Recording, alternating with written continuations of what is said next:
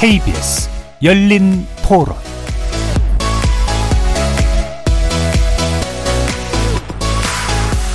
안녕하십니까. KBS 열린 토론 정준희입니다. 그거 보고 나서 큰 충격이어가지고 애들도 못 보게 했어요. 종교는 딱히 뭐 믿고 있는 건 없는데 여기 외에도 우리가 알지 못하는 단지 폭로만 안 됐을 뿐이지 다 있을 것 같아. 도를 아십니까? 그런 사이비 종교들이 좀 사회적인 약자들한테 다가가면 좀 빠지기 쉬우니까 그런 것 같은데 자기 주관만 뚜렷이 갖고 있으면 거기에 빠지지 않을 것 같아요. 한 20년도 더 된 이야기인데 친구가 말씀 좀 듣고 공부해보자 이런 식으로 얘기를 하더라고요. 본인들 교리에 맞게 세례를 해야 된다라고 하는 거예요. 그래서 아니 이미 난 세례명도 있는 사람인데 라고 얘기를 했는데 기본적으로 나는 종교랑 아무런 관련이 없어라고 얘기를 하면 아무것도 없는 무지인 상태로 가스라이팅 당하는 수밖에 없는 것 같더라고요. 사이비 종교가 나쁘다 뭐 이런 얘기들도 많이 하지만 사회적인 현상일 뿐 이야. 판단력이. 그냥 따라가는 거야. 막 뭐 하면은 맹종하고 거기 들어가면 그 조직의 논리에 의해서 나는 무슨 짓을 해도 다 된다고 생각하고 실제로 그런 거는 엄청 많다고 우리나라에. 거리에서 만나본 시민들의 목소리 어떻게 들으셨습니까? 넷플릭스 다큐멘터리 나는 신이다의 파장이 크게 확산하고 있습니다.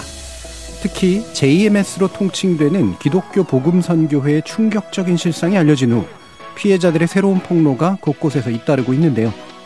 총재의 명백한 범죄 행위가 신의 이름으로 묵인 및 방조되어 왔던 상황. 하지만 JMS 내부에서는 다큐멘터리 방송이 모두 조작되었고 기성 기독교 세력의 거대한 시너리에 의한 피해를 받고 있다며 항변하고 있죠. 오늘 KBS 열린 토론은 다큐멘터리 나는 신이다가 몰고 온 파장을 통해서 우리나라 유사 종교 내지 사이비 종교는 어디까지 뿌리 내려져 있는지 알아보고 한국 교회가 나아가야 될 바람직한 방향에 대해 논의해보는 시간 갖겠습니다.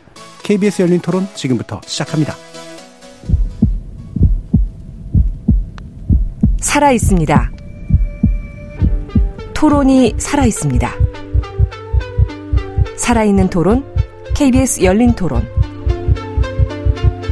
토론은 라디오가 진짜입니다. 진짜 토론, KBS 열린 토론. 오늘 토론 함께 해주실 세 분의 전문가 소개해드리겠습니다. 먼저 변상욱 전 CBS 대기자 나오셨습니다. 예, 반갑습니다. 안녕하십니까. 그리고 교회개혁실천연대 사무국장이시기도 한데요. 이현주 목사 나오셨습니다. 네, 안녕하세요. 반갑습니다. 그리고 이단 사이비 대상의 전문적인 취재를 하시는 언론입니다. 바른미디어 조미듬 대표 자리하셨습니다. 네, 안녕하십니까. 반갑습니다. 자, 어, 넷플릭스가 여러 번 뭔가 이렇게 사회적으로 파장을 던지는 경우들이 있는데 이번 파장은 좀 색다른 측면들이 좀 있는 것 같습니다. 다큐멘터리 형태로 되어 있고요. 어, 나는 신이다라고 하는 제목을 달고 있죠. 어, 이것이 나오고 난 다음부터 알고 계셨던 분들도 계시지만 또 새롭게 충격을 받으신 분들도 굉장히 많으셨어요. 이번에 이제 논란이 아마 쉽게 사그라들지만은 않을 거라고 좀 기대하고 있는데 어떻게들 보고 계신지 먼저 간단히 좀 들어보도록 할까요? 먼저 변 기자님 말씀 네. 듣겠습니다.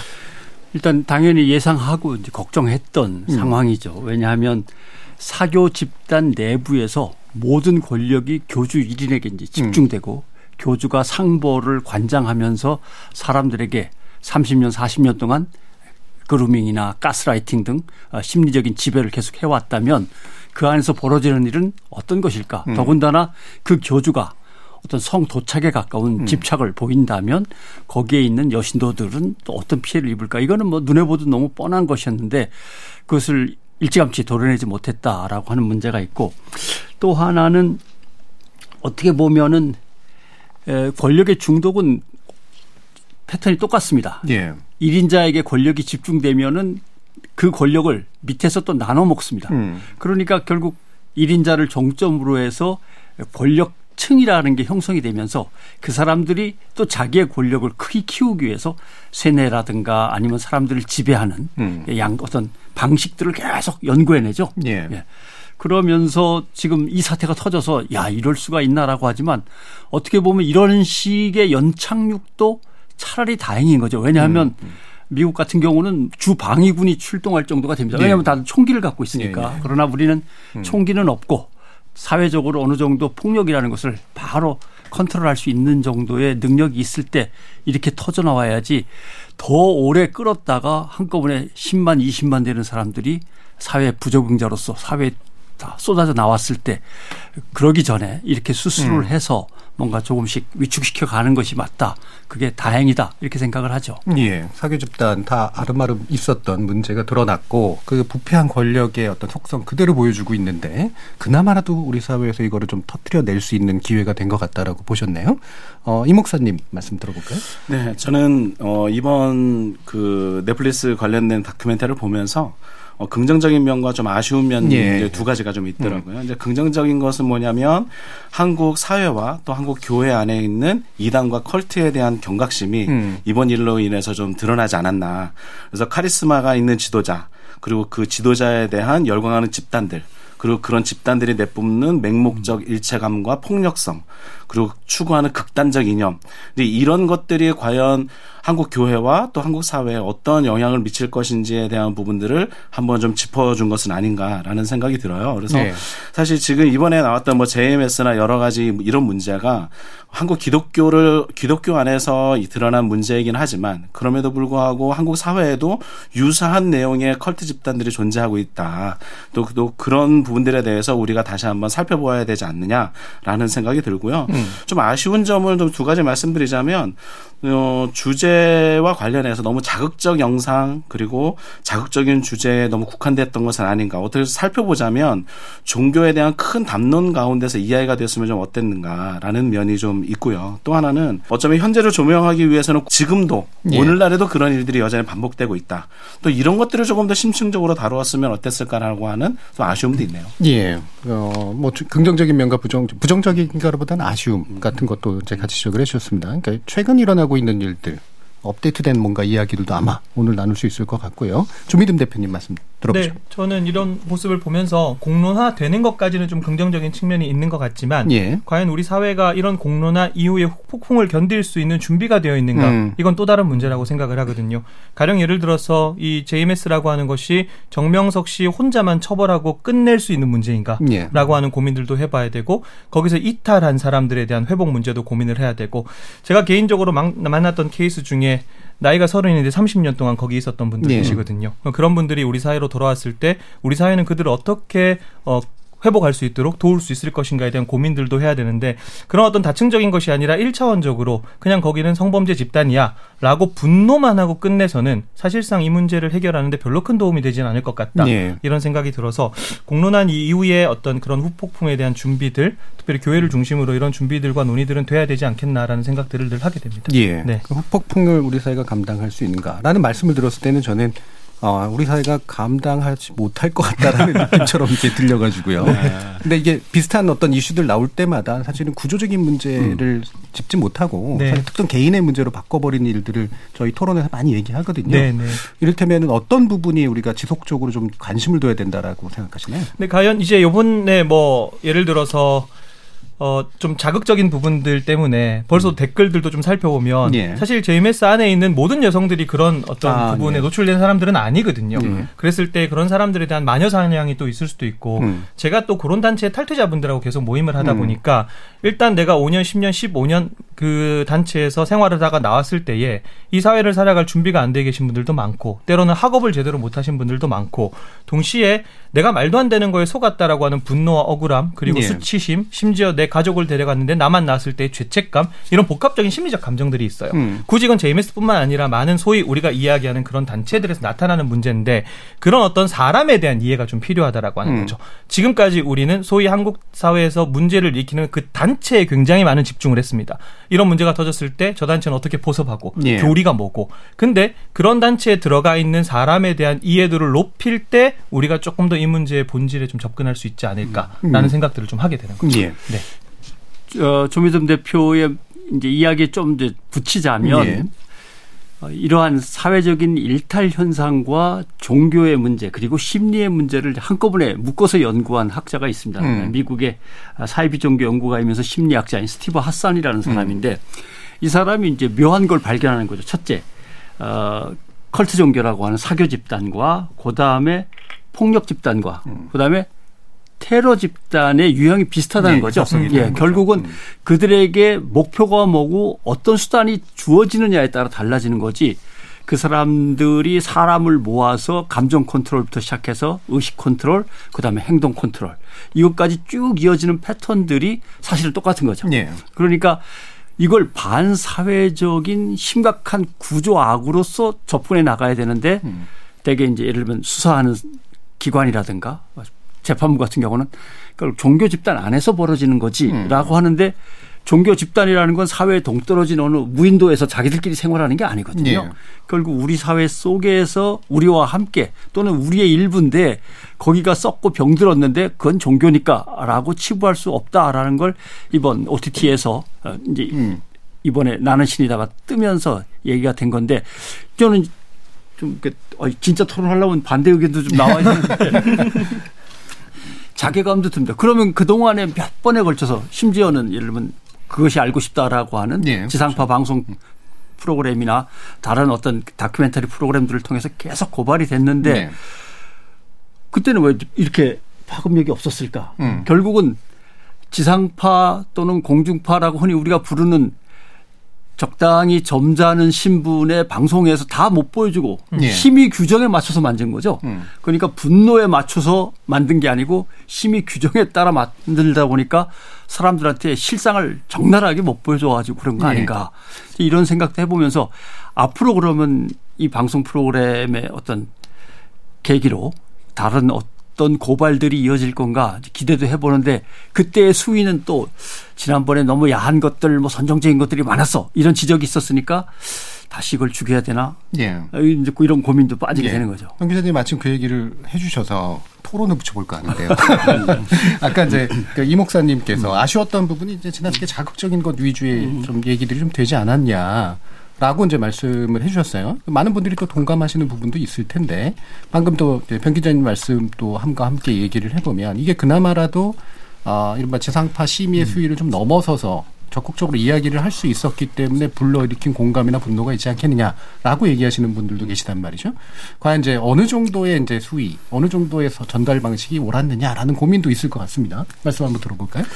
저는 이번 일들을 보면서 매체가 가진 힘에 대한 좀 씁쓸함이 굉장히 예. 많이 느껴졌어요. 예, 예. 그러니까 JMS 문제만 해도 우리는 이제서야 이제 그 문제를 알았다라고 하시는 분들이 많더라고요. 음. 하지만 이건 JMS와 싸워온 사람들은 아실 겁니다. 이미 음. 이미 1990년대부터 이것이 한국 교회와 사회 문제가 된다라고 해서 끊임없이 젊은 그 대학가를 중심으로 해서 많은 운동들이 있었고요. 그리고 JMS를 퇴출하기 위해서 여러 가지 노력들이 있었지만 그때는 이게 알려지지 않았거든요. 그때는 이게 다 묻혀 있었어요. 당시에도 성폭력 피해자든 아니면 또 다른 이제 가족 간의 불화든 여러 가지 금전적인 문제든 그때도 이미 이런 이야기가 있었음에도 불구하고 지금처럼 큰 어떤 영향력 또 큰 어떤 회자가 되는 이슈가 되는 일이 없다가 지금에 와서 굉장히 선정적 방식으로 이것들을 다루었을 때 많은 사람들이 이렇게 움직이는 걸 보면서 아 매체가 가진 힘이 도대체 뭐지? 또그 가운데서 오는 씁쓸함들이 굉장히 컸다라고 하는 거죠. 예. 물론 어, 이런 노력들이 또 나름대로의 어떤 뭐 다양한 방식을 통해서라도 또 수위가 높은 방식을 통해서라도 나름대로 일정의 성과가 없었다라고 이야기하기는 어렵겠지만 그럼에도 불구하고 우리가 매체가 가지고 있는 이 힘들을 조금 더 잘 사용하면 어떨까라는 말씀을 드리고요. 또 하나는 이게 이제 JMS나 아니면 뭐 여기에 나왔던 여러 몇, 몇 가지 네 개의 단체인데 그 사람들뿐만이 아니라 이미 한국 교회와 한국 사회에 이와 유사한 일들이 여전히 벌어지고 있다. 이미 얼마 전에도 전 모 목사의 성폭력 사건이 예. 있었고 음. 또 청소년 나름대로 리더라고 불렸던 이 목사의 사건도 있었고요. 얼마 전에 인천에 이제 그 그루면 성폭력 사건으로 있었던 김모 목사의 사건들도 있었잖아요. 그런 많은 일들이 과연 매체에서 얼마나 집중적으로 이야기를 하고 이게 사회적 이슈가 돼서 우리 안에 있는 문제들을 발견해 가고 또 그러면서 뭐 이제 해결책들과 발전적인 그런 모습들을 얼마나 우리가 보여왔느냐. 그러다 보니까 이번에서 이번에 이 OTT에서 나온 여러 가지 일들을 보면서 아 매체가 가지고 있는 힘이 이렇게 컸나 또 이렇게 선정적인 것 자극적인 것을 따라가려고 하는 이런 대중들의 욕구가 이렇게 컸나라고 하는 여러 가지 아주 복잡한 생각이 들더라고요. 예. 복잡하셨다. 그 다시 만들려고 한다면 이제 후속편을 만들 때 예. 어떤 차이를 보일 건지는 상당히 궁금하긴 한데 일단 지금 보여지는 차이는 싸워야겠다라고 하는 절박한 사람들과 예. 그다음에 하나의 사회 현상과 종교적 문제로서 이제 계속 어, 관전해 온 사람들의 두 개의 어떤 그룹으로 나뉘는 것 같습니다. 다만 이번 첫 번째 다큐멘터리는 아마도 어, 이건 싸워야 한다라고 하는 절박함 쪽에 조금은 더 예, 예. 무게를 두었기 때문에 음. 선정적인 장면을 어떻게 할까 고민하다가 그대로 내보내 보자라고 하는 건데 이제 같은 비슷한 것들을 만들어 본 입장에서는 음. 그래도 내보낸 것은 녹음이라든가 뭔가 사진이라든가 근거물이 조금이라도 확 뭐, 된. 예, 확보가 된 것들입니다. 예. 그러니까 확보가 안 된 상황에서 벌어지는 수많은 더 심각해 더, 더. 음. 심각해 보일 수도 있고 더 심각할 수도 있는 것들이 아마 더 있다고 볼 수밖에 없는 거죠. 예, 그런 것들을 다 드러내면은 경악할 것인데 과연 다 드러내는 것이 어디까지 허용될 것이냐. 이제 이게 고민이긴 한데 저도 싸우는 입장에서는 하, 보여줄 때 한번 다 보여줘야 되는 거 아니야 이런 고민도 하고 아마 거기에 피해자로서 계속 싸우고 있는 분들은 뭐 갈망하고 있을 것인데 예. 그러나 방송은 또 방송인 만큼 미디어의 영향력 같은 걸 생각하면 사람들이 그걸 2차적, 3차적으로 선정적인 것만 또 계속 예. 다시 음미하거나 또는 그 뭐라 이걸 갖다 우리 하나의 관정 또 내지는 관음증일 수도 있는데 또 그런 것만 또 인구에 회자된단 말이죠. 예. 그런 안타까움 이런 거에서 전체적으로 사교 집단을 보는 사회의 시선이 더 성숙되긴 성숙돼야겠다라는 예. 생각을 하죠. 예. 이게 이제 뭐 나는 신이다라고 하는 다큐멘터리를 이제 뭐 비평하는 내용이라기보다는 그러니까 기존의 종교 집단에서 이제 노력해 온 부분이 분명히 있는데 왜 그때는 잘 전달이 잘 안 됐었던가. 네. 근데 매체는 그런데 이걸 왜 전달할 수 있는가. 이 계기를 어떻게 올바르게 쓸 것인가. 이 부분일 것 같아요. 그래서 되게 사실 조미름 대표님도 네. 실제로 매체를 운영하시는 분이기도 하니까 아, 사실 이게 다 알만한 사람들은 알고 있었다라고 네. 하는 게 핵심 포인트잖아요. 네. 그리고 이거보다 더 심각한 일들이 사실은 있었다라고 네. 하는 거고요. 관련된 내용들 어느 정도까지 파악하고 계셨는지 좀 말씀 들어볼까요? 뭐 사실은 이 문제에 관심을 가지고 있는 사람들이라면 당연히 이 내용에 대해서는 다 알고 있었던 게 사실이지만 사실 성문제 같은 경우는 또 피해자들이 공론화를 원치 않으면 사실 공론화되기 어려운 지점들이 많잖아요. 예. 그러다 보니까 JMS 같은 경우는 내부에서 합의나 이런 시도들을 굉장히 많이 했었고 그러다 보니까 이게 좀 조직적으로 어, 나오는 경우는 좀 많지 않았던 것 같고요. 다만 이제 이런 이슈가 있을 때 뭐 늘 아시다시피 이런 이슈가 있으면 또 나도 이런 피해를 당했어 또 당했어 이렇게 폭로들이 이어지니까 근데 앞으로는 사실 저는 그렇게 생각해요. 우리 지금까지 얘기 나왔던 것의 연장선으로 지금 이슈가 된 건 어쨌든 보도는 나왔고 다큐는 나왔단 말이죠. 그럼 지금부터가 좀 중요한데 이렇게 늘 항상 사그라드는 이유가 늘 항상 우리는 자극적인 걸 보고 너무나 황당무계한 것처럼 보이는 그걸 보고 그 콘텐츠를 그냥 소비를 해버리는 거죠. 왜 저렇게 되었을까에 대한 이야기를 거의 하지는 않은 것 예. 같아요. 그래서 이 두 가지를 좀 균형을 맞추는 노력들이 지금부터 필요하다라는 거죠. 어쨌든 이걸 통해서 공론화는 성공을 했는데 그렇다면 나하고 상관없는 문제야 이게 아니라 저희도 가장 노력하는 지점이 이게 우리 모두의 문제가 될 수 있고 우리 사회 구조에서 나오는 문제야라고 하는 것에 대한 공감이거든요. 네. 그러면 이 사람이 그런 단체에 들어가서 소위 말하는 충성을 하게 되기까지 이 사람은 어떤 과정 을 거쳤고 이 사람은 도대체 어떤 환경에 있다가 그렇게 되었고라고 하는 이런 논의를 하지 않는다면 않는다면 저는 또 그냥 소비되는 콘텐츠로서 지나갈 문제고 우리는 2년 3년 뒤에 또 다른 단체의 큰 어떤 사건을 보면서 예. 그때 JMS 그랬지 그때 신천지 그랬지라고 하는 것을 답습하게 될 수밖에 없겠다 저는 그런 생각을 좀 가지고 있습니다. 그런 점에서 이 목사도 걱정하신 것이 그런 것일 건데 지금 이 조직을 제대로 수사해서 밝혀내고 처벌해서 다시는 이런 일이 벌어지지 않도록 하려면 그 피해자들의 광범위한 증언 없이는 어렵거든요. 예. 그, 그 진술을 받아내려면 그들에게 어떤 신뢰를 쌓아야 되는데 사회가 또 이용하고 버리고 소비해 버리고 이걸로 이제 피해자들이 또 실망하게 되면 우리가 원하는 작업을 해 나갈 수가 없는 거죠. 그런 점에서 언론들이 좀 더 신중하고 지금 조 대표나 이 목사께서 걱정하신 전체적인 맥락이나 구조를 생각하면서 접근해 줬으면 소비하지 않았으면 하는 거죠. 예.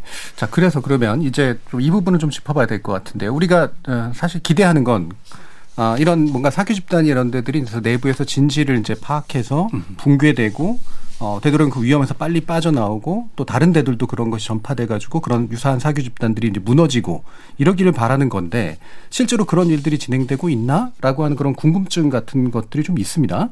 어, 어떻게 좀 보고 계신지 한번 이야기를 간단하게 드리면서 또 목사님 말씀까지 한번 들어보고 싶은데 일단 내부 분위기가 어떻게 지금 혼란스러운 게 맞는지 예.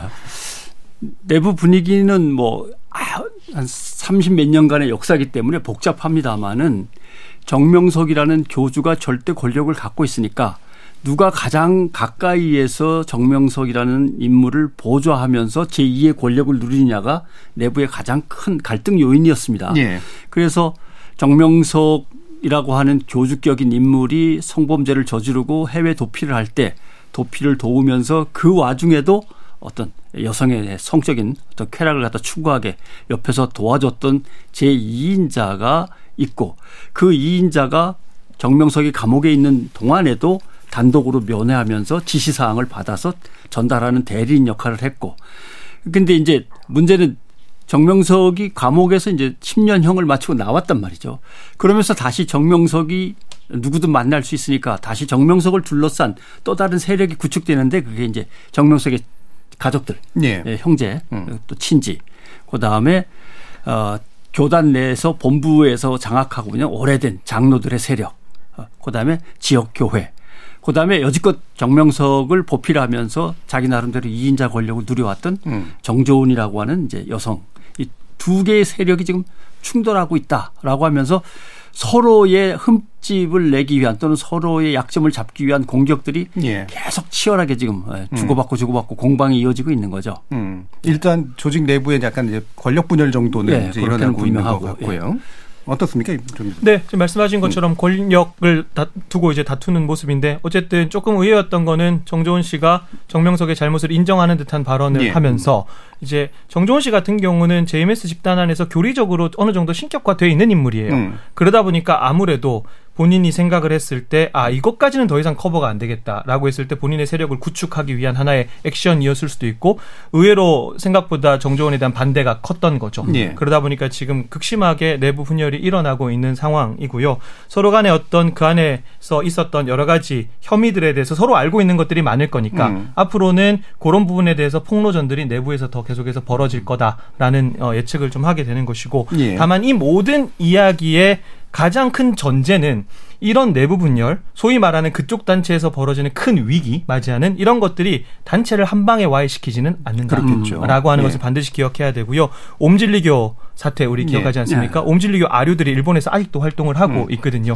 이런 어떤 문제가 벌어졌을 때 한 번에 무너진다라는 생각을 하시면 안 되고 정명석 씨가 감옥에 들어갔을 때 제일 많이 들었던 이야기가 아니 성범죄자가 메시아로 메시아라고 믿었던 사람이 성범죄자인데 그 사람이 감옥에 갔는데 그 단체 망한 거 아니야? 예. 이 얘기를 제일 많이 들었 는데 그렇죠. 네. 그때 당시에 수면 아래로 들어가서 소위 말해서 공개적으로 사고 치는 사람이 감옥에 들어가니까 오히려 JMS는 중학생, 고등학생 친구들 대상으로 위장 포섭 활동을 하면서 교세를 늘렸거든요. 음. 이런 지점에 대한 어떤 전제를 우리가 깔고 이 문제로 좀 거- 접근을 해야 될 것 같습니다. 예. 네. 그러면 목사님이 이게 지속적으로 관심을 가져오셨잖아요. 근데 되게 안타까우실 것 같아요. 네네. 예.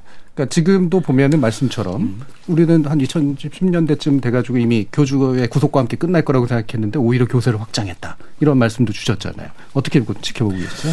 그 이렇게 교세가 확장되는 이유 음. 중에 하나는 어, 기존에 있는 정통의 기독교가 예. 예. 제 역할을 다 못하기 음. 때문에 그러는 거죠. 그러니까 이단들이 또 이렇게 컬트에서 이 기존에 있는 그 교인들을 이렇게 포섭을 할 때에 기존에 있는 교회가 교회가 문제가 있고 기존에 있는 교회가 가지고 있는 약점들을 들추어내는 음. 방식으로 포섭한단 말이죠. 이제 그러면서 굉장히 본인들은 개혁적인 이미지를 갖고 음. 있고 우리들은 나름대로의 어떤 이 모든 어려움들을 해결할 어떤 그 대안을 가지고 있어. 이제 이런 식으로 해서 사람들을 모으는데 많은 사람들이 거기에 다 넘어가는 거죠. 음. 특별히 이제 기독교 복음 성경에 이제 이렇게 이제 이야기 하잖아요. 기독교 복음 이렇게 좋은 말 들어가 있으니까 여기도 참 좋은 곳인가 보다. 예. 그리고 이제 기존에 있는 교회 이렇게 뭐 내가 봐도 별로 안 좋은 것 같은데 그런 거에서 뭐 대안도 있다라고 하니 음. 여기는 좋은 건가 보다. 이렇게 생각하시는데요. 그렇지 않습니다. 기독교 복음 들어갔다라고 해서 다 좋은 기독교 뭐 교회이고 기도- 좋은 단체냐. 그렇게 얘기할 수 없죠. 교회를 안 다니시는 분들 지금이라도 조심하시면 좋겠고요. 언제 낫겠지 모릅니다. 이단이라는 말이 달을 이자에 끝단자를 예. 썼어요. 시작은 같은 것 같은데 끝이 다르다라고 하는 거죠. 음. 경부선 타고 내려간 것 같은데 한 사람은 부산 가 있고 한 사람은 저기 뭐 경주나 다른 곳에 가 있는 거예요. 내가 지금 타고 있는 것이 또 경부선인지 아니면 내가 지금 가고자 하는 목적지가 정말 내가 기대하고 있는 곳인지 잘 살펴보시길 바라고요. 예. 이미 JMS나 이런 곳을 기독교계 내에서 다 이단이라고 다 규정했고 음. 그러하니 좀 조심하시고 음. 좀 살펴보시고 주변에 좀 물어보시고 그러면서 한 걸음 한 걸음 좀 가시면 좋겠다. 예. 근데 이런 어떤 노력들을 통해서 이제 이런 이단자, 또 이런 이단 집단들이 좀 확장되는 거, 팽창되는 거 좀 막을 수 있지 않겠어요? 예. 어, 그러 면 이제 말씀 들어보니까 이제 부산 말고는 다 이단이 돼버린 것 같아서. 아마 이제 그 극단적으로, 그러니까 네. 사회가 용인할 수 그렇죠. 없는 이제 그런 방향으로 흘러가는 선로를 타고 있는 게 아닌지 조심하게 좀 바라봐야 된다라는 말씀으로 이해가 되는데요. 그럼 또 이렇게 되게 이런 입장도 있을 것 같아요. 아이, 그거 기독교 내부의 문제 아니야? 기독교에서 정통이라고 지칭하고 있는 기성 권력이 자기를 정통이라 그러고 나머지를 그냥 극단적인 거라고 막 몰아붙이는 그건 자기들끼리의 일인데 왜 우리가 그런 것들을 받아들여야 돼? 이렇게 생각할 수도 있을 것 같아요. 그렇죠. 예. 결국 어느 집단이든지 집단이 형성되면 음. 거기서 일탈도 있고 네. 예, 뭐 잘못하고 있는 것도 있고 잘하는 것도 있고 생기게 되는 건데 결국은 무엇을 목적으로 조직된 집단인가부터 살펴보셔야 되고 네, 음. 거기에서 어쩌다가 일, 일탈이 나오는 거와 아예 목적 자체가 그래 가지고 거기에서 일탈이 늘상적으로 예, 행해지는 거는 전혀 다른 문제라고 보셔야 되고요. 음. 예. 그다음에 사실은 조금만 관심을 갖고 지켜보시면 통상 우리가 생각하는 정통 종교라고 하는 것은 뭐 쉬운 말로 진선미를 어느 정도는 갖추고 있습니다. 네, 네, 네. 아, 진실을 갖다 어떻게 추구할 거냐의 음. 문제. 그 다음에 사람들한테 좀 선한 선한, 행동. 선한 행동을 갖다가 어, 부, 아, 좀 뭐랄까 이렇게 좀 불러일으키면서 북돋고. 예, 음. 북돋 게 하면서 또 선한 행동들을 실제로 그 조직이 하고 있거나 음. 아니면 뭔가 세상을 좀 더 좋은 곳으로 만들기 위해서 나름대로 하는 것들이 눈에 보인단 말이죠. 예. 근데 이제 컬트 종교들은 맨 처음에는 그렇게 껍질을 뒤집어 쓰고 접근하지만 조금만 보면은 드러나거든요. 예, 예. 드러날 때 이것을 마치 끓는 물에 손을 넣은 것처럼 깜짝 놀라서 화들짝 빼고 나오면 되는데 거기에 이제 못 나오는 이유가 여러 가지 인간적인 또는 사회적인 문화적인 또는 심리적인 요인들이 이제 겹치면서 못 나오죠. 그 못 나올 때 교회가 또는 사회가 또는 사법부가 수사기관이 뭔가 깨줘야 되는데 아이 수사기관과 사법부는 아, 종교 일에 뭐 굳이 신앙의 문제인데 하고 안 뛰어든단 말이죠. 그러니까 이건 신앙의 문제가 아니고 사회적인 집단적인 부패 비리의 문제로 보고 접근을 할 수 있는 만큼은 접근을 해줘야 되는데 음. 항상 뒤로 빠지죠. 예, 그리고 교회도 항상 조심스럽게 교회한테만 해를 안 끼치면 돼. 음. 라고 해서 뒤로 빠집니다. 그러나 교회한테 해를 안 끼치지만 피해자는 사회에 엄청나게 양산되고 있으니까 예, 예. 그것도 교회의 책임인데 교회는 교회만 다치지 않으면 하면서 자꾸 뒤로 빠지죠. 그러니까 예. 사실은 거기 들어있는 사람들이 우리라고 생각하시고 뛰어들어야 되는데 피해자들만 그냥 목이 터져라 외치는 그런 형국으로 지금까지 진행이 되어 온 거죠. 예. 조금 더 첨언해 예. 드리자면, 그러니까 같은 교회 이제 뭐 교회 다니지 않는 분들의 입장에서는 음. 그건 같은 다 교회 아니야 이렇게 생각하실 것 같아요.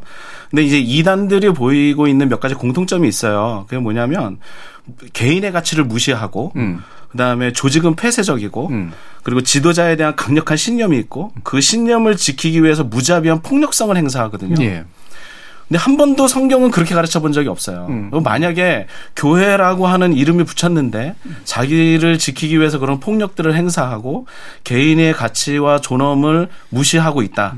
교회는 한 번도 그렇게 가르친 적이 없고요. 성경은 예. 한 번도 그렇게 이야기한 적이, 없습니다. 음. 그러니까 이런 지점에서 잘 분리해낼 수 있는 어떤 지혜로움들이 필요하지 않나. 예. 그런 부분들에 있어서 이단자들과 정통의 기독교인들과 다른 점들이 있다라는 음. 말씀 좀 드리고 싶습니다. 단순히 교리적 세세함의 차이라든가 이런 식의 부분이 아니라 우리가 쉽게 판단할 수 있는 요소들이 있다는 그렇죠. 말씀이신 예. 거죠. 예, 우리가 인륜이라든가 음.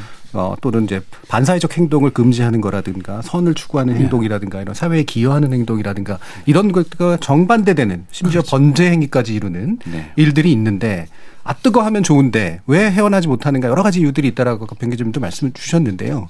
왜 빠져들며 왜 헤어나지 못하는가 이 부분 또 조민근 대표님 더 말씀 주실까요? 네. 그래서 뭐 이제 소위 미혹된다라는 표현을 예, 많이 쓰기도 예. 하는데 빠지는 부분이라고 했을 때 여러 가지 이유들이 있어요. 실제로 뭐 제가 상담을 하다 보면 거기 교리가 좋아서 간 사람도 실제로 존재는 합니다. 네, 네, 네. 근데 그거는 조금 소수인 음. 경우들이 많고 아무래도 일본이나 미국 사회에서도 그렇고 우리나라에서도 어느 정도 연구가 이루어지는 것이 어떤 관계적인 결핍의 측면에서 어, 가는 경우들이 굉장히 많다. 그래서 사이비 종교가 처음부터 사람들에게 다가올 때 교리를 들이밀기보다는 음. 나는 당신에게 절대로 해로운 것을 줄 존재가 아니다라고 음. 하는 관계로서 다가오는데 네. 오늘날 수많은 사람들이 관계가 많이 또 깨어져 있고 음. 그러다 보니 결핍이라고 하는 측면 그리고 일본의 정신의학자 오카다 다카시라는 사람은 이것을 심리 조작이라고 네, 표현을 네. 했어요. 음. 그런 심리 조작에 당하기 취약한 사람들을 봤을 때 아무래도 가정이 좀 깨어져 있거나 혹은 가정이 좀 이- 괜찮더라도 뭐 청년들 같은 경우 타지에 유학 생활을 하면서 홀로 고립이 되었을 때 그럴 때 존재와 관계로 다가오는 사이비 종교의 어떤 접근이라고 하는 것이 음. 굉장히 어떻게 보면은 유효했던 거죠. 음. 유효했었고 실제로 저희도 상담을 하다 보면은 케이스들이 남잖아요. 그러면은 오해는 하지 마셨으면 좋겠습니다. 물론 이런 사람들이 무조건 간다는 얘기는 아닌데 예. 음. 그런 사람들이 그런 관계적 접근에 취약할 수밖에 없다. 음. 왜냐하면 그런 사람들이 막 2년, 3년씩 작업을 하기 때문에 하나의 그루밍이라고 하는 개념으로 좀 우리가 이해를 해야 될 것 같고 그렇게 들어갔을 때의 이제 문제는 이탈을 하게 될 때 어떤 문제가 생기냐면 이건 좀 복잡한 문제인데 어, 그 안에서 어떤 경제 공동체를 이루게 되는 경우들이 참 음. 많이 네. 있습니다. 음. 그러면 이제 나오기 쉽지 않은 거죠. 그리고 그 안에 있었던 기간이 오래되면 오래될수록 이 사회에 나와서 할 수 있는 것들이 현저하게 떨어지는 경우도 굉장히 음. 많고요. 그리고 이건 실제적인 문제인데 소위 말하는 2세들이 생기잖아요. 네. 그럼 그 2세들이 고민을 하고 탈퇴를 해야 되는데 부모와 갈등이 시작이 되는 네, 거예요. 네. 이런 어떤 현실적 문제. 그래서 거기가 잘못됐다는 사실을 깨닫고도 그냥 있는 경우도 음. 있고 그리고 합리화라고 하는 게 굉장히 중요하다고 생각이 들거든요. 어떤 문제에 대해서 합리적 판단을 해야 되는데 이런 표현이 있더라고요. 중독자의 뇌는 더 이상 합리적 판단을 위해서 작동하지 않고 그 상황을 합리화하기 위해서 작동을 예, 한다. 음, 음. 그래서 교주가 죽거나 혹은 교주가 말도 안 되는 범죄를 저질렀는데 내가 지금까지 이 단체에서 생활해온 15년, 20년이라는 세월을 부정을 해야 되니까 음. 이게 안 되는 거죠. 네. 그럼에도 불구하고 나는 이 단체에 있을 수밖에 없다. 그래서 제가 어디까지 들었냐면 교주가 성범죄를 저질렀는데 만약에 하나님이 이것까지 허락하신 거라면 나는 믿겠다. 음. 라고 하는 친구들도 있더라고요. 그러니까 이 합리화라는 게 굉장히 무서워서 자기가 처해 있는 가정 환경 그리고 사회적 구조 속에서의 문제, 경제 공동체를 이룬 문제, 자기 스스로의 심리적 문제 이런 것이 복합적으로 작용을 하다 보니까 딱 나오면 되는데 그게 굉장히 어렵고 그리고 탈퇴자들이 나올 때 마지막으로 넘어야 될 산이 하나 있거든요. 예. 뭐냐면 여기가 진짜 뭐 어떡하지? 음. 예, 예, 예. 근데 이 지점에 대해서 왜 그런 고민을 하냐면 끊임없이 그런 단체들은 공포심을 주입하거든요. 음. 나가면 저주받는다. 실제로 탈퇴했다가 조금 사고라도 있으신 분들 보면 저 봐라 나가서 저렇게 그렇죠, 저주를 받잖아요. 네. 이런 것들 공포로 계속 마케팅을 하기 때문에 여기 가면 진짜면 어떡하지라는 그 큰 산을 넘기가 쉽지는 않더라고요. 예. 그래서 이런 복합적 이유들이 존재한다는 걸 우리가 조금 감안을 해야 될것 예. 같습니다. 사실 방금 말씀 주신 그 내용이 아, 굳이 사이비 종교나 유사 종교가 아니라고 네, 하더라도 네. 그렇죠. 다양한 극단적 행위들하고 분명히 연관되는 기법들인 네, 것. 같아요. 네. 네. 평균 이게 그러면 그렇게까지 어, 나는 바보가 아니라서 안 당할 거야 이런 식의 생각하시는 분들도 있을 텐데 그렇지가 않을 거라는 아, 거예요. 전혀. 저도 속습니다. 저도. 쉽게 얘기하면 저도 저도 깜빡하면 속습니다. 예. 왜냐하면 저는 조금 이제 사회 구조적으로 들여다보고 싶은데 JMS가 젊은 이들을 대상으로 해서 포교를 했다고 칠때 네. 무엇이 가능했겠나라고 할 때 80년대 그리고 90년대 초반까지의 상황에서는 우리 사회가 과연 일반 민주화를 위한 투쟁이라든가 아니면 북의 위협은 계속된다고 하고 도대체 우리 사회는 언제까지 안전하게 진행될 수 있을까라고 하는 공포심과 두려움에 항상 사로잡혀 있거든요. 음, 그래서 물론 한쪽에서는 민주화 운동에 뛰어들면 되지라고 하는 사람도 있지만 또 어떤 성격이나 특질상 그렇게 못하는 사람들은 이 어지러움 속에서 뭔가 벗어나고 싶은데 그때 이제 제시하는 것이 문화나 예술이나 인문학적인 소양을 슬쩍 들이밀면서 그 뒤에 모든 것을 한 번에 해결할 수 있는 이걸 갖다 흔히 빅윈이라고 합니다. 네. 한 방에 방에 거로. 대박으로 음. 모든 것 문제를 다 해결하고 자기의 영혼 구원까지도 해결할 수 있는 빅윈을 제시한단 말이죠. 아 그러니까 저 길로 가서 뭐 다른 것들은 일단 좀 제쳐놓고 저것만 열심히 하면은 막판에는 전 내가 큰 성공 내지는 대박을 거두는 거니까 이제 이렇게 뛰어드는 게 있고 그럼 80년대가 지나서 그럼 90년대 이후에 이제 2000년대로 오면 어떻게 되냐. 그때는 너무 치열한 경쟁과 신자유주의의 속도 속에서 낙오자가 생기는 거죠. 예. 젊은이들 사이에서. 그 낙오자들을 이제 따로 흡수해 가지고 세력을 단단히 하는 것. 그러니까 앞에는 JMS였다면 뒤에는 신천지 스타일이 되는 거죠. 근데 JMS는 신천지 스타일로 가지는 않고 그 대신 우리는 문화 예술, 스포츠, 뭐 K-팝, K-드라마, 모델 이런 것만 해도 충분히 먹고 산다라는 음. 생각이 있으니까 그걸로 계속 발전시켜 나갔고 음. 그두 개가 어우러지는데 이제 가장 큰 문제는 예전 같으면 가장 접근해봤자 효능성이 떨어지는 집단이 젊은이들이었는데 네. 돈이 없으니까. 예, 돈이 없고 예. 그다음에 접근하려면 일일이 만나야 그렇죠. 되는데 예. 젊은 친구들은 뭐 정신이 없고 음. 근데 이제는 이게 디지털과 뉴 미디어 새로운 플랫폼이 엄청나게 커지면서 오히려 나이 든 사람보다 젊은 사람들한테 사기 집단이 집- 접근하기가 훨씬 더 쉬운 거죠. 음. 예. 그리고 젊은이들 또 그걸 좋아해요. 온라인 속에 들어와서 또는 앱 속에 들어와서 자기네끼리 얼마든지 재밌게 노니까 그런 점에서 새로운 취약 계층, 가장 사교 집단의 취약한 계층으로 젊은이들이 떠올랐다라고 하는 문제. 그다음에 이제 역시 가장 쉽게 표현하면 JMS가 맨 처음에 포섭한 사람들이 제 나이입니다. 음. 제가 손주가 있거든요. 그때, 그때쯤에. 예. 음. 그러니까 제가 만약에 사교 집단에 들어갔으면 제 가족들을 그대로 유지를 하려면 그렇죠. 뭐 당연히 사교 집단 멤버를 키우죠. 그러니까 정명석 JMS 그 집단 안에는 초, 중, 고, 대학이 제일 잘 되는 거죠. 예, 예, 예. 대학생은 데리고 왔고 이제 초중고도 점점 커서 대학생이 되고 음. 계속 아이는 태어나는데 다 JMS가 흡수하니까 그러니까 나오고 싶어도 가족을 깨고 나오든지 부모를 떠나야만 나올 수 있으니까 못 나오죠. 예. 네, 못 나옵니다. 음. 방금 이렇게 말씀들 해주신 것처럼, 그러니까 이런 사교 집단 내지, 그러니까 사람들의 심성을 건드리는 뭔가 본질적인 요소는 계속 유지되면서 반복되고 있고, 음. 대신 고시대에 맞게 이제 취약계층을 건드리는 또 새로운 기법들도 나오고 그렇죠. 있고, 네. 이런 변화와 네. 유지가 이제 함께 공존하는 거잖아요. 자, 일부 내용을 통해서 어, 현재 JMS로 대표되는 하지만 이런 사이비 종교 내지 사교 집단들이 어떤 이유로 우리 사회에 지속적으로 나타나고 또 문제를 일으키고 있는가라는 문제를 중심으로 좀 살펴봤는데요. 이어지는 2부에서 이런 것들을 우리 사회가 어떻게 좀 해결해 나가야 될 것인가라는 문제를 중심으로 한번 논의해 보도록 하겠습니다. 여러분은 지금 KBS 열린 토론과 함께하고 계십니다. 토론이 세상을 바꿀 수는 없습니다. 하지만 토론 없이 바꿀 수 있는 세상은 어디에도 없습니다.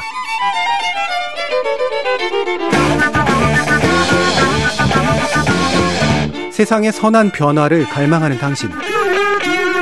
정답이 아니라 질문의 힘을 믿는 당신.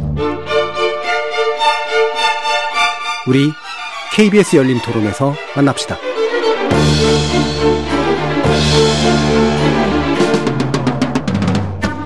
KBS 열린 토론 다큐멘터리 나는 신이다가 몰고 온 파장 그리고 한국교회에 나아갈 길에 대해서 얘기 나누고 있는데요. 조, 조미듬 바른미디어 대표, 교회개혁실천연대 이현주 목사 그리고 변상욱 전 CBS 대기자 이렇게 세 분과 함께 하고 있습니다. 자 그러면 어 제일 문제가 되고 있는 이 JMS 정명석 씨의 사례는 그 문제가 되고 있는 게그 그 범죄 정도가 너무 심각해서인데요. 어 이 사실 그 빠- 제작한 사람들의 이야기를 들어보면 뭐 만민중앙교 이재룡 목사나 정명석 씨나 이런 것들은 우리 사회가 법으로 제대로 처벌해야 됨에도 불구하고 처벌을 못해서 생기는 문제가 굉장히 있고 결국 법은 피해자의 편을 들어주지 않는다라고 하는 그런 이야기를 한 부분도 있는데 실제로 그런 게 좀 있다고 느끼시는지 변 기자님 말씀 먼저 들어볼까요? 수사나 사법부의 판단을 보면 분명히 있는 것 같습니다. 예. 예. 왜냐하면은 피해자들이 어떤 진술을 갖다 계속했을 때 그 상황은 네가 결정해서 그런 거 아니냐라고 하는 게 이제 제일 네. 큰 장벽입니다. 음. 어, 네가 가겠다고 했지. 네가 집으로 가겠다고 하는 걸 그 사람들이 묶어놓거나 그러지도 않았고, 네가 뭘 갖다 바쳤는데 그것이 스스로 등기등본을 띄거나 뭐 다 해갖고 네가 서류를 다 갖춰 냈기 때문에 그 재산이 넘어갔거나, 아니면 네가 번 돈을 갖다 갖다 바친 것도 네가 회비로 다 냈지. 언제 거기서 네가 아르바이트 해갖고 나오는 돈을 미리 그쪽에서 다 가져간 것도 아니고 예. 다 이런 겁니다. 성인인데도 불구하고 자기 결정하에 모든 일이 행해졌는데 왜 처벌을 원한다는 것이냐라고 하는 문제인데 여기에서 어, 심리적으로 지배를 당했습니다. 음. 아, 이런 이런 교리에 잠시 혹했는데 거기서 빠져나올 만 하면 또 가스트라이, 가스라이팅으로 음. 여러 명이 달려들어 가지고 또 나를 못 빠져나오게 하면서 계속 올가매서 여기까지 질질 끌려왔습니다.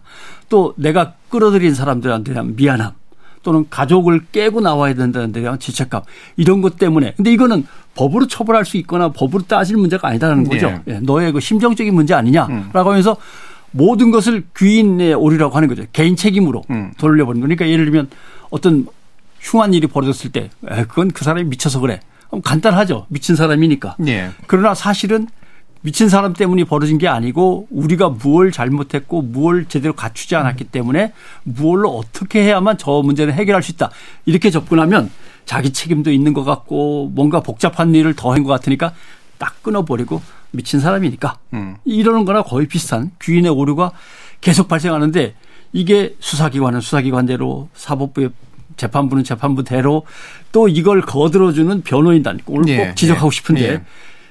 뭐 물론 뭐 누구든 변호인의 조력을 받을 권리는 있는 겁니다만은 뻔히 피해자들이 피를 흘리면서 고생하고 있는 걸 알면서도 빼주고 빼주고 하는 또 어떤 변호인의 조력 이런 것들이 어떻게 보면 전체가 이런 컬트 사교 집단을 융성케 하는 배양토가 되고 있는 거죠. 예. 결국에는 이제 법이 보기에는 합리적 판단을 못한 너의 책임의 문제를 감안하는 측면도 있는 거고 또 한 가지는 또 적극적으로 법리를 활용해서 또 스스로를 변호하는 이런 이제 이, 어, 사이비 집단의 어떤 능력 같은 거 이런 것도 좀 있는 거고 제가 조력도 있고 네. 예. 여기서 조금만 어, 첨언을 드리면 저는 지금 우리 사회가 이런 문제를 판단하는 과정에 있어서의 과도기라고 생각해요. 예. 무슨 얘기냐면 과거에는 소위 말하는 그런 단체의 교리를 비판하면 음. 소송이 진짜 많았거든요. 음, 음. 근데 지금은 그런 소송이 거의 없어요. 음. 왜냐하면 그 사이에 이 단체의 교리를 비판하는 것은 종교의 자유에 허용된다라고 하는 판례들이 만들어지기 시작한 예, 거죠. 그러니까 이런 것처럼 우리가 최근에 뭐 한 4, 5년 동안 종교적 항거 불능 상태라고 하는 단어들이 이제 음. 판결문에 막 등장하기 시작했거든요. 그래서 지금은 이런 문제를 판단하는 수사기관과 사법기관이 어느 정도의 매뉴얼을 만들어가는 과도기적 단계라고 생각을 해서 조금은 이해하고 예. 네, 네. 음. 과도기적 단계라고 생각해서 이게 향후 한 5년, 10년 정도 흘러가면서 음. 변화들은 분명히 있을 거라고 생각하고 그러다 보니까 이런 과도기적인 단계에 있을 때 아직까지 예민하게 이 문제를 받아들이지 못하는 사람들이나 수사기관 입장에서는 이런 수사들이 질질질 끌리는 거죠. 가령 이번에도 어, 정명석 씨가 출소하고 난 이후에 전자발찌를 차고 있었는데 음. 첫 고소인이 고소를 내가 피해를 당했습니다라고 고소를 하고 난 이후에 정명석 씨 소환이 굉장히 뭐 길게 네네. 있었거든요. 그 음. 텀이. 사실은 성범죄를 저지른 범죄자가 감옥에 10년을 갔다 오고 음. 전자발찌를 찾는데 고소가 들어갔다. 그럼 좀 철저하게 빨리빨리 진행이 돼야 되는데 그 텀이 길어졌다라고 하는 것은 아직까지 우리 사회가 그리고 수사기관이 이 문제에 대한 이해도들이 좀 떨어지지 않냐. 음. 다만 이것이 과도기적 과정에 있어서 조금은 사정이 좀 나아지지 음. 않을까라고 하는 약간 희망도 있지만 음. 동시에 반대로 또 뭐 여러 가지 음. 음모 오름들이 또 제기될 수 있겠죠. 구조를 보면 네. 뭔가 이제 새로운 방식으로 접근하자.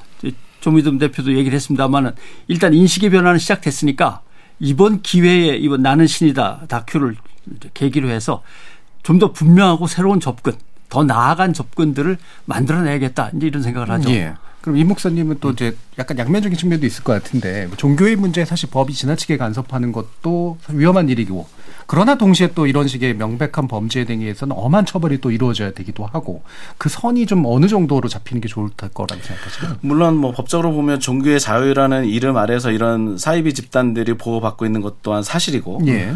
또 여기에 함께 소속한 사람들이 가지고 있는 그 약속된 어떤 보상들을 위한 어떤 자발성 또 이거를 과연 정말 비자발성으로 우리가 볼 것이냐라고 하는 거는 조미든 목사님 이야기한 것처럼 굉장히 참 어려운 지점들이긴 합니다.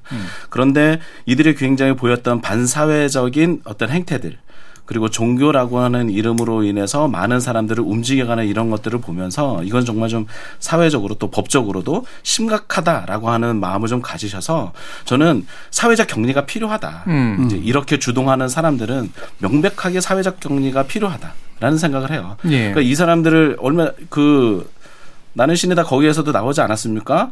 그 교도소에서 수감되어 있는 상황에서도 그 가운데서도 또 포교 활동을 하고 자기 사람들을 만들잖아요. 그러니까 아예 그냥 홀로 두지 않으면 안 됩니다. 좀 그렇게 생각하고 완벽한 격리를 통해서 그런 것들이 하나의 좋은 모델링이 되고 이후에는 종교라는 이름으로 여러 가지 사회적 무리를 일으키고 괴롭힘이나 협박, 불법, 성폭력, 그다음에 다양한 문제를 일으킨 이런 상황에서는 명백한 규정들이 좀 그리고 엄한 규정들이 좀 필요로 하다라고 생각합니다. 예. 그럼 이 부분에서 세 분의 의견을 한번 그러면 들어보도록 할게요. 이게 요즘 나오고 있는 이야기들이 이게 이제 법 적용을 더 엄격하게 해야 된다라는 것도 있고 또는 이제 적용을 엄격한 이후에 이제 처벌의 수위를 높여야 된다라는 그런 식의 얘기도 있고요. 이건 이제 기존 법안에서 벌어지는 일이고 새로운 법을 만들거나 해서 뭔가 이렇게 조폭과 유사한 형태로 좀 처벌을 해야 두목과 조력자도 이제 뭔가 제대로 좀 된 처벌이 가능하지 않겠냐 이런 식의 주장도 있고 그래서요. 이 부분엔 견해를 한번 좀 여쭤볼게요. 먼저 방 기자님부터 보실까요? 법원 검찰 담당했던 예. 기자로서 그냥 법 지식을 총동원한다면 예. 사실 범죄 단체를 구성하려면 강령이 존재해야 됩니다. 우리는 이런 범죄를 목적으로 해서 이렇게 뭉치는 거야. 음. 물론 그걸 갖다가 헌법 조항처럼 이렇게 세세하게는 안 만들어 놓습니다만은 뭐 이렇게 교훈 뭐 이렇게 가훈 이렇게 써붙이듯이 그래도 있어야 되고 강령이 있어야 되고 그다음에 범죄 계획을 갖다가 분명하게 수립한 게 있어야 됩니다. 예, 예. 근데 이걸 사이비 종교 집단은 포교 계획이지 누가 봐도 이걸 범죄 계획이라고 보기엔 좀 애매한 그런 것들이 있을 겁니다. 예. 그 다음에 어, 물적 토대 어디에다 장소를 마련해서 사람들을 가둬둔다거나 아니면 끌고 가서 고립시킨다거나 이런 것들도 명백해야 되고 그 다음에 통솔 체계죠. 사람들이 들어왔을 때 어떤 식으로 통솔했냐가 범죄 조직하고 정말 유사하냐의 문제.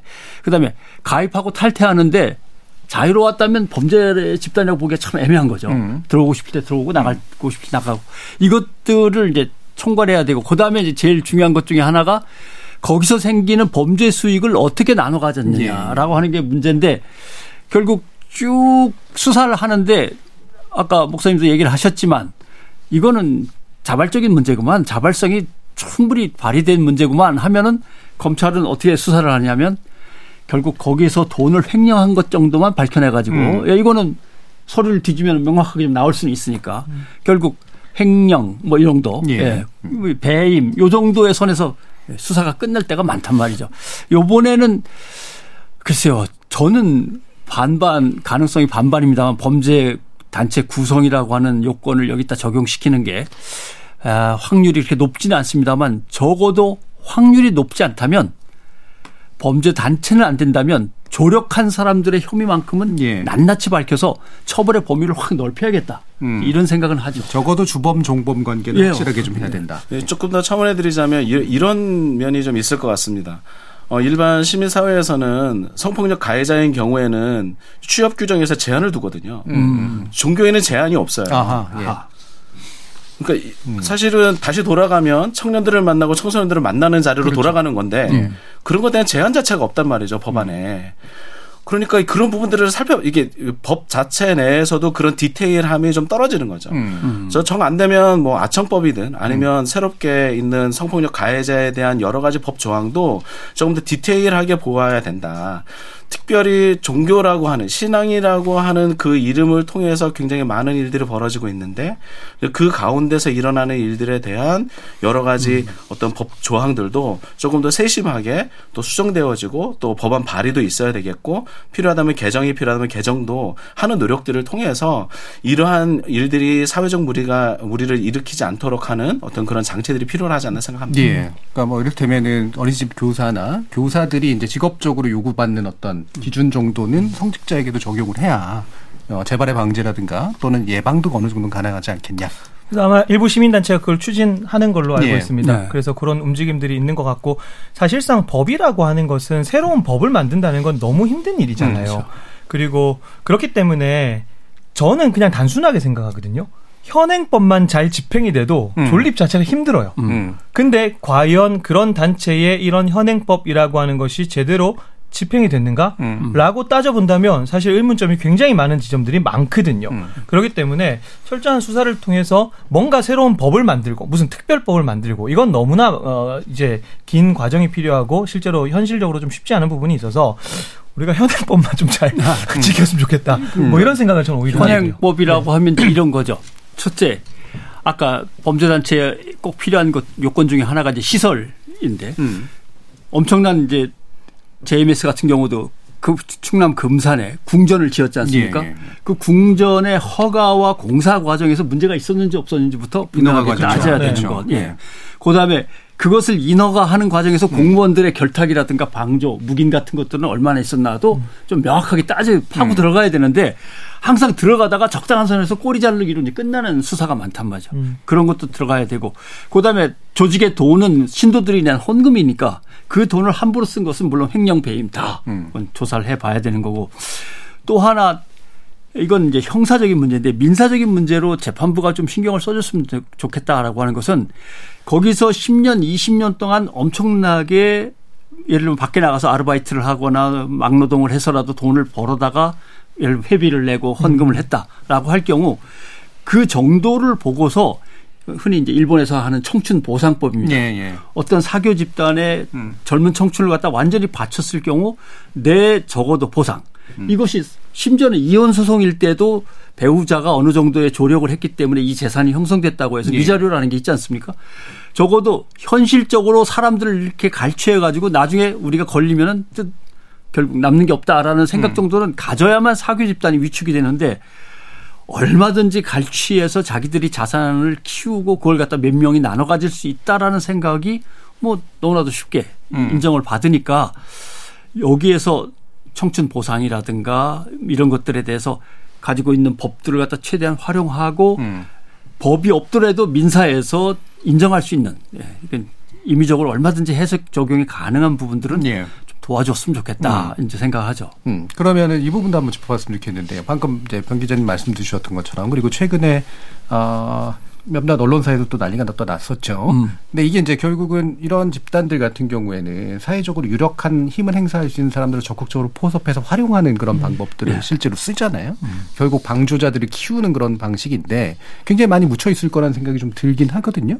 어떤 부, 구체적인 부분들을 좀 짚어주실 수 있을까요? 이번 목씀. 어, 시민사회 가운데서도 보이지 않게 음. 그런 사이비에 대한 마음들을 가지고 음. 또 그렇게 폭력성을 감춘 사람들이 어, 있죠.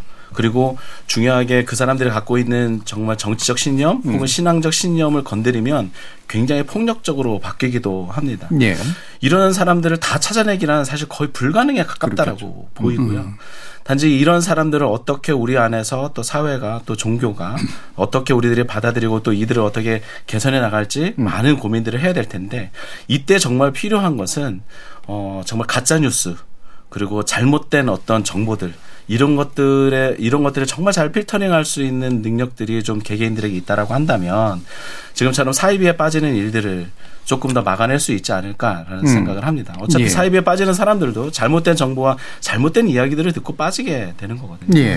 그 그럼, 시작점에 음. 있는 부분들을 우리가 좀, 좀 정리해 보면 좋지 않을까 싶습니다. 예. 또 약간 그러면 제가 좀 더 예민하게 좀 말씀드려 보면 기성 교회나 기성 종교에서도 이른바 잘 만들어지는 그 집단 중에 하나 언론인회, 음. 그러니까 기업인회 이런 거잖아요. 이게 이제 말 그대로 돈이 되는 예. 집단들이고 로비적인 능력을 또 쓸 수도 있기도 음. 하고. 근데 뭐 이게 기성 언 교회들이 그렇게 한다라는 얘기보다는 음. 이거를 사이비들은 훨씬 더 적극적으로 이용할 거란 말이죠. 그렇죠. 예. 실제로 이제 저도 뭐 사교 집단과의 이런저런 싸움을 음. 오랫동안 해왔습니다만 가다 보면은 자꾸 마주치는 게 경찰관들이죠. 음. 네. 신도들 중에서 음. 경찰관 마주치고 그다음에 고위직은 못 만나봤습니다만은 네. 공무원들, 음. 네. 지방 공무원들 마주치게 되고 그다음에 마주친다라는 느낌보다는 이쪽에서도 접근하고 저쪽에서 접근해서 자기들 어떤 이해관계에 의해서 만나게 되는 것이 정치인들입니다. 예, 네. 예. 정치인들이 정치인들. 만나서 왜냐하면 저쪽은 도, 조직과 음. 열성이 있으니까 그걸 갖다 자기는 정치적 선거에 이용하고 이쪽은 자기들의 어떤 부족한 정통성에 대해서 음. 뒷배가 돼, 뒷배가 돼주기를 정치인들한테 네. 기대하고 이 만나는 사람들 그다음에 이것을 사회가 어떻게 잘못 돌아가든 최후의 보루로 간파해서 고발해야 되는 작업이 언론인데 어 뭐 다들 보셨지만 어떤 사교 집단을 뒤졌을 때 거기서 나온 서류를 나중에 음. 암호를 풀어보니까 예, 기자 시험 문제 출제집이 예. 있었다. 자기들이 공부를 한 거죠. 기자가 예. 되려고. 예. 왜냐하면 어차피 집을 나와서 할수 예. 있는 직업은 별로 없는데 인터넷 신문들이 여기저기 생기니까 예. 거기에라도 취직을 하려면 적극적으로. 간단하게 뭐 다 대학 나오거나 음. 대학생들이니까 공부해서 합격하면 되는 거니까요. 음. 그래서 제가 한번 세봤습니다. 분명히 사교 집단인 걸 다 아는 어떤 조직에 대해서 말도 안 되는 이야기를 긍정적으로 써주는 곳이 얼마나 되나라고 아. 봤더니 많이 셌을 때는 뭐 한 50개 정도. 예. 예. 늘, 늘 써주는 음. 그 조직의 기사를 늘 좋은 쪽으로 우호적으로 써주는 집단만 해도 한 4, 50개 언론사가 있었다라고 하는 거죠. 또 하나의 문제는 그런 집단들에게 이제 사기 집단은 광고를 주죠. 음, 왜냐하면 한 100만 원, 200만 원만 해도 큰 음. 액수거든요. 조그마한 언론사에게는. 그러면서 우호 관계를 이제 형성하고 거기서 이제 인적 교류까지 일어나는 거죠. 예. 기자 시험을 보고 들어간다거나 음. 채용이 된다면 그래서 이것은 하나의 컬트 종교 집단의 어떤 사회 속에서의 뿌리 내림과 어떤 카르텔 형성 음, 뭐 이런 게 돼버리는 거니까 그러니까 끊어야 될 게 많은 거죠. 종교와 사교 집단 간의 고리도 끊어야 되고 언론과 사교 집단의 고리도 끊어야 되고 지방자치, 지방 정치 세력하고도 끊어야 되고 이 모든 것들을 해내려면 결국은 아, 교회가 하나의 힘으로 분명히 작동해야 되는데 한국 교회가 그런 작동을 안 합니다. 음. 피해에서 벗어나려고는 몸부림치지만 하나의 해결하는 힘으로서는 작동을 안 하는 이 문제. 그 다음에 두 분한테 뭐 두 분 목사님한테 조언을 구해야 될 문제지만 교회에서 가르치는 신앙 교육의 패턴 자체가 예. 무비판적이고 예. 뭔가 문제 제기를 갖다가 항상 꺼리는 쪽으로 일단 그냥 다 믿어. 믿고 음. 받아들여 이런 쪽으로만 가르치니까 사실 사기 집단에 빠진 사람들 입장에서는 그 패턴이 너무 익숙해요. 음. 예. 오직 고와서 그렇게 막 믿어라고 할지 모르지만 막 믿는 거가 이미 어릴 때부터 훈련이 돼 있는 거거든요. 예, 음. 그런 것들도 교회 내에서의 어, 무지성주의, 무비판주의, 그다음에 반민주적인 교회 구조 이런 것들은 해결해야 된다라고 생각을 예. 하죠. 조민돈 대표님이 운영하시는 매체는 네. 로비나 어, 광고를 받기가 좀 어려우실 것 같다는 생각이 들긴 합니다. 영향력이 별로 없어서 로비 자체가 없습니다. 예. 뭐 관련 경험도 좀 한번 들어보고 특히 교계가 네. 어떤 식으로 해야 되느냐는 말씀도 마침 네. 주셨으니까 한번 네, 네. 더 얘기를 나눠보죠. 어, 특정 사교단체들이 특정 언론사의 광고주가 되는 경우들이 참 많죠. 음. 그 금액이 만만치가 않고. 음. 그리고 특정 사교단체들은 당원으로 가입을 한다던가 음. 하면서 정치인들의 표밭이 되는 경우들도 많고. 그리고 교회는 그런 것들을 이용해서 자신들의 세력을 규합하는 용도로 사용하는 것이지 사실상 교회가 소위 말해서 신천지에만 관심을 가진 가장 결정적 이유는 음. 교회 안으로까지 들어와서 사람 빼간 게 신천지밖에 없거든요. 그렇죠. 다른 단체는 안 그래요. 능력이 엄청 뛰어난 거죠, 사실. 예. 그러다 보니까 신천지가 제일 위협적으로 예. 느껴졌던 거고. 그러니까 이거는 사실 저는 어떻게 들으실지 모르겠는데 우리가 10년 전, 20년 전에도 계속 똑같은 얘기를 한 거거든요. 음. 정치인들이 각성해야 된다. 그리고 이런 부분들을 시민사회가 잘 감시를 해야 된다. 사실 더 나아질 거라는 솔직히 저는 기대는 없어요. 음. 왜냐하면 언론사들이 그러면 그 지금부터 사교 집단에 대한 광고를 안 받을 거냐 예. 그런 것도 당연히 아닐 테고 그럼 정치인들이 그 표를 다 어, 포기할 거냐 아닐 거란 말이죠. 그러면 이거는 뭐 해결의 문제라기보다는 조금 더 우리 사회가 이 문제를 단순한 어떤 단편적인 너무 황당한 교리의 측면이 아니라 우리 사회에 깊숙하게 펼쳐져 있는 어떤 하나의 구조적인 문제로서 이해를 하면서 목소리는 조금 더 많이 내야 되겠다는 생각은 들되 예. 다만 제가 올해로 한 12년째 이 일을 하고 있는데 뭔가 해결은 좀 해결이라는 단어를 쓰는 것은 좀 적절하지 않겠다는 생각이 예. 들고 조금 더 나은 대책을 위한 어떤 노력들 정도 음. 우리가 할 수 있겠다는 생각을 하게 되는 거죠. 그러니까 좀 단순하게 말하자면 교회가 적극적으로 나서서 이런 사이비 사 이비가 어떤 문제가 있는지 알리고 선 그어주고 처벌도 요구하고 이런 식으로 해서 해결될 문제는 네, 그런 식으로 해결될 아니라는 문제는 거죠. 아니라는 거죠. 네, 어떤 네. 교회 일들이 있을까 또 고민이 되긴 하는데 위원지 목사님. 네. 음, 이런 사이비는 그 전통적인 신앙이 약화될 때 증가합니다. 음, 이게 음. 이제 사회 내에서 기능적 대체 관계라고 이야기를 하는데요. 그러니까 성장이 서로 반비례하는 거죠. 전통적인 신앙의 사람들이 많아지면 사이비가 줄어들고 그 신앙이 약해지면 사이비가 늘어나는 거예요.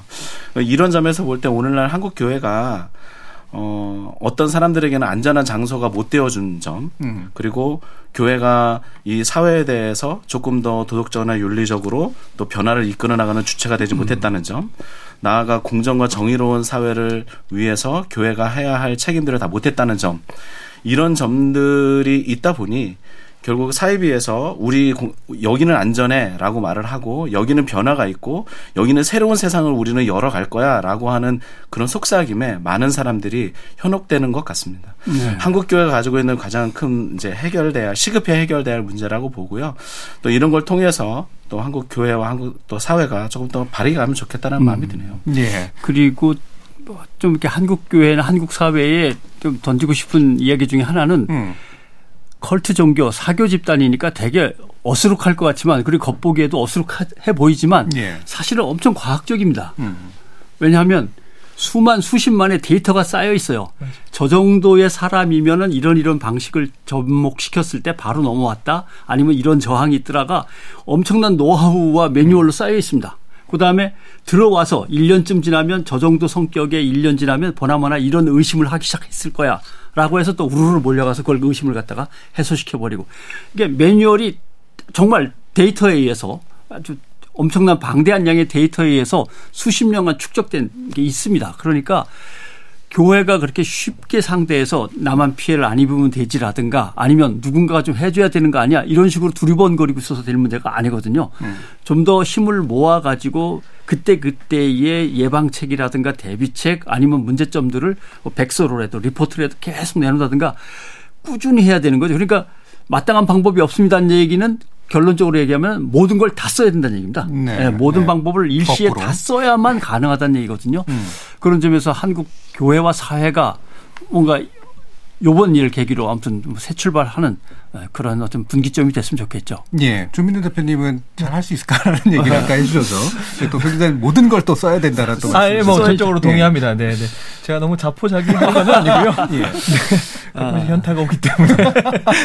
그럼 조민우 대표님이 보시기에 그래도 이쪽 어쨌든 뭐 약간의 싸움의 경험이랄까, 네. 뭔가 고발의 경험이랄까 이런 게 좀 많으시잖아요. 네, 네.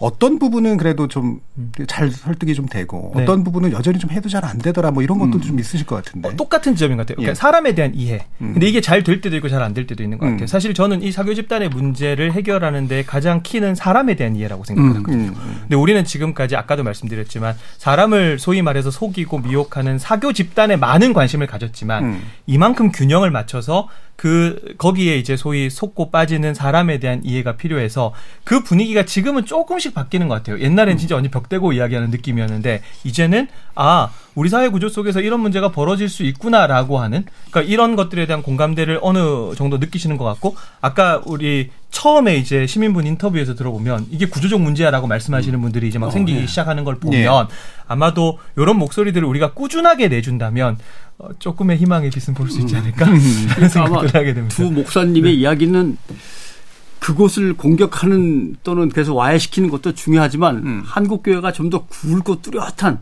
예? 건강한 교회로 이제 거듭나는 것이 사람들을 아, 빠지지 않게 하는 것이고 또 거기 빠졌다가 탈출해 나오는 사람들을 받아들일 수 있는 여건도 되는 것이다라고 이제 생각을 하고 예. 저는 사회 전체적으로도 우리 사회가 그동안 가져왔던 무비판적이고 무지성적인 모난 도론 뭐 정맞는 거야라고 하면서 음. 수그리고 있- 예, 있었던 그 오랜 세월의 우리의 사회적 경험.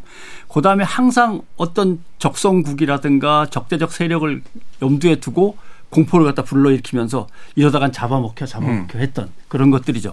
그게 어떨 때는 이슬람이고 뭐 어떨 때는 예. 북한, 중국 뭐 다 동원이 되는 겁니다만은 그래서 우리 사회가 사람들의 건강한 비판을 억누르고 공포심을 주입하고 어떤 당근을 때로는 던져주면서 정상적인 길로 못 가고 건강, 건강하지 못하게 사고에 사고를 하도록 이끌었던 그런 사회 반민주적이거나 비민주적인 것들도 이번 기회에 반성을 같이 해야 되는 거 아닌가 하는 생각을 해봅니다. 예. 방금 주신 그 말씀이 저 같은 경우에 학문적 관심하고 또 연결되는 거긴 한데요. 어, 사회위기 종교 문제에 제가 이렇게 관심을 가졌던 이유는 어, 정보에 속아 넘어가는 메커니즘하고 굉장히 좀 유사해서 결과적으로 어, 저는 합리적이고 좋은 정보가 가기를 바라는데 왜 비합리적이고 감성적인 정보가 저들에게 더 잘 먹히는가. 그렇죠. 뭐 이런 고민하고도 굉장히 좀 많이 연결되는 부분인 것 같습니다. 그래서 이게 단순히 기독교계의 문제만이라고 좀 보기는 어려운 부분들이 있는 것 같은데요.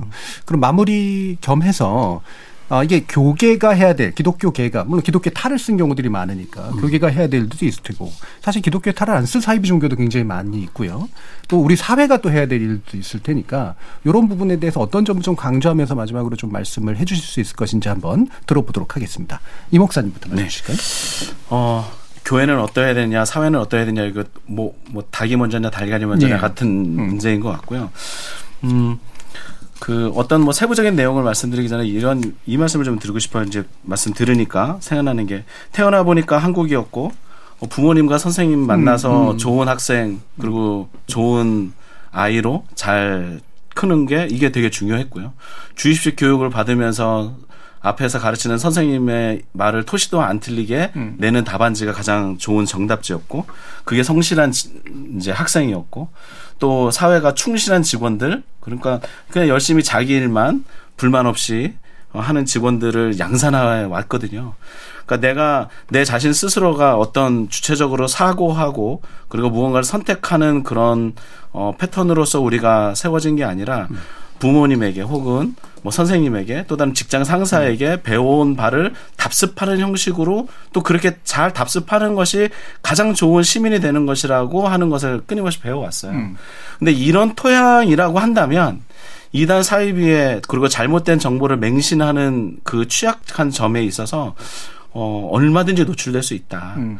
그러니까 이제는 우리들이 지금까지 만들어 놓은 여러 가지 시스템들, 그게 신앙이 됐든 사회적인 시스템이 됐든 조금 더 질문하고 조금 더 의심을 넘어서 확신하게 되고 그리고 조금 더 찾아보는 그런 개인 또 그런 제도들이 뭐 전반적으로 어, 이런 부분들을 함께 좀 고민하는 어떤 테이블들이 필요로 하지 않나라는 생각이 뭐 듭니다. 자, 전평 기자님 말씀 한번 들어. 저는 언론 얘기는 이번 기회에 좀 하고 싶습니다. 일단 나는 신이다라는 탐사 고발 다큐멘터리가 계기가 돼서 이렇게 한 자리에 또 모이게 됐습니다만은 그러나 JMS라고 하는 집단을 예로 들 때 거기에는 분명히 가해자가 있고 예, 조력자가 있고 또 피해자가 있고 방조자가 있고 방조도 피해도 아닌 그냥 무관심하게 그냥 네, 끌려서 쭉 지나온 사람들 여러 층위의 사람들이 좀 섞여 있습니다. 그런데 지금 보도하는 저 누구도 JMS였대, 누구도 였대, 음. 누구도 였대라고 하는 거는 색출 작업. 예, 음. 설- 별 의미가 없습니다. 사실 피해자만 늘리는 거죠. 음.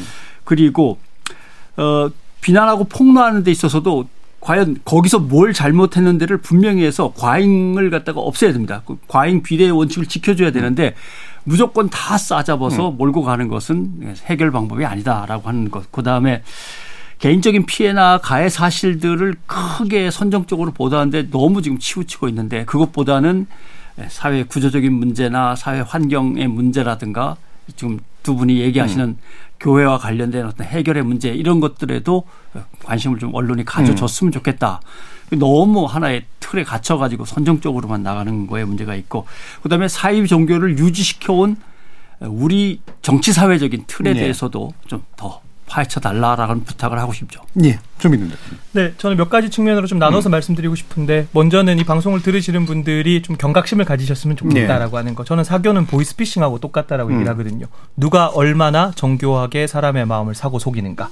그래서 다양한 방식으로 다가오기 때문에 이번 기회에 좀 경각심을 잘 가지셨으면 좋겠고 특별히 종교 중독이라고 하는 단어를 좀 대중화시켰던 한 신부가 있어요. 음. When God Becomes a Drug이라는 신이 약이 될 때라는 책인데 이 책에서 해로운 신앙이 형성되는 과정을 일련의 가르침을 절대적으로 의심 없이 음. 무비판적으로 받아들이는 데서부터 비롯된다라고 표현을 하거든요. 그래서 우리가 어떤 정보를 얻었을 때에 좀 비판적인 사고들도 필요할 것 같고 동시에 아까 우리 굉장히 말씀 주셨지만은 어떤 탈퇴자들에 대한 너무 지나친 선입견이나 예. 정죄나 이런 것들은 좀 가지지 않으셨으면 좋겠고 저희도 사실은 이런 단체 탈퇴자들하고 회복 모임을 하거든요. 음. 저는 사실 그것 때문에 이거 하거든요. 음. 사실 저는 JMS에 그렇게 별로 그거보다는 거기는 사람들에 대한 관심인데 네. 우리 사회가 그 단체에 대한 관심도 중요는 하지만 조금 더 들어가서 그 단체에 있는 사람 물론 때로는 가해자일 수도 있고 때로는 피해자일 수도 있는 그 사람들이 어떻게든 우리 사회 안에서 건강한 구성원으로 세워지기 위해 조금 더 성숙하게 이 문제를 바라봤으면 좋겠다. 이런 몇 가지 이야기 좀 마무리 짓고 싶습니다. 예. 자, 오늘 KBS 열린 토론은 JMS를 계기로 사실 우리 사회를 들여다보는 어떤 시간이었던 것 같습니다. 오늘 함께 해 주신 세 분, 조미든 바른미디어 대표, 변상욱 전 CBS 대기자, 그리고 교회개혁실천연대 이현주 목사 세 분 모두 수고하셨습니다. 감사합니다.